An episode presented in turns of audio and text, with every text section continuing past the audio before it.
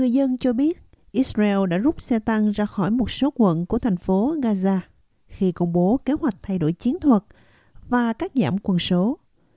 Thế nhưng giao tranh vẫn tiếp tục hoành hành ở những nơi khác trong vùng đất của người Palestine, cùng với các cuộc bắn phá dữ dội.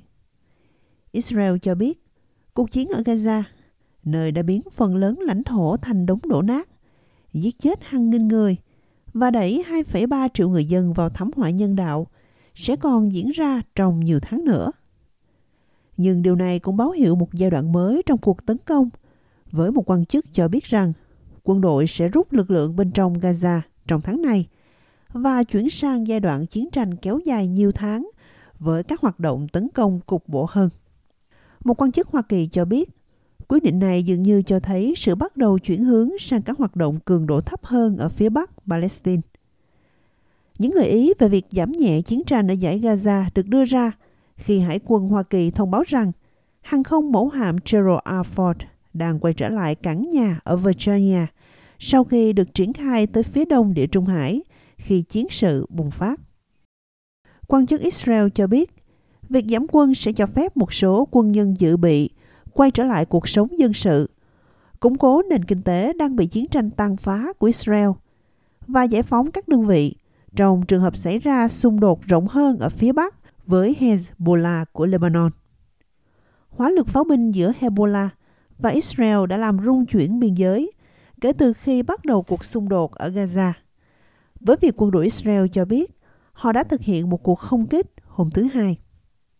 Người dân và các nguồn tin an ninh cho biết các cuộc đột kích của Israel nhằm vào các ngôi nhà ở làng Kafkila của Lebanon gần biên giới, khiến ba người thiệt mạng. Họ xác định đây là những người cứu hộ. Thế nhưng phong trào Hezbollah của Lebanon cho biết trên tài khoản Telegram của mình rằng ba người này là chiến binh của phong trào. Quan chức Israel cho biết tình hình ở biên giới Lebanon sẽ không được phép tiếp diễn và khoảng thời gian 6 tháng tới đây là thời điểm vô cùng quan trọng. Trong khi đó, cư dân quận Sekik Radwan ở thành phố Gaza, phía bắc khu vực mà cuộc tấn công của Israel tập trung từ những ngày đầu tiên, cho biết xe tăng đã rút lui sau 10 ngày chiến tranh căng thẳng nhất kể từ khi cuộc xung đột bắt đầu. Nasser, ông bố của bảy đứa con sống ở Sheikh Radwan cho biết. Các xe tăng ở rất gần. Chúng tôi có thể nhìn thấy chúng ở bên ngoài các ngôi nhà. Chúng tôi không thể ra ngoài để lấy nước. Người dân cho biết xe tăng cũng đã rút khỏi quận Almina, thuộc thành phố Gaza, và một phần của quận Tel Ahawa, trong khi vẫn giữ lại một số vị trí ở vùng ngoại ô, kiểm soát con đường ven biển chính của khu vực này. Tuy nhiên, xe tăng vẫn còn rải rác ở các khu vực khác ở phía bắc Gaza. Các quan chức y tế cho biết, một số người đang cố gắng trở về nhà của họ ở các quận phía nam thành phố Gaza đã bị hỏa lực của Israel giết chết hôm Chủ nhật.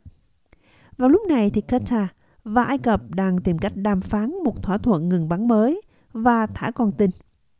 Ông Avi Dichter là thành viên nội các an ninh Israel, phát biểu trên đài phát thanh Khan rằng các con tin chỉ có thể được giải thoát bằng cách gây áp lực lớn lên Hamas và các nhóm đồng minh.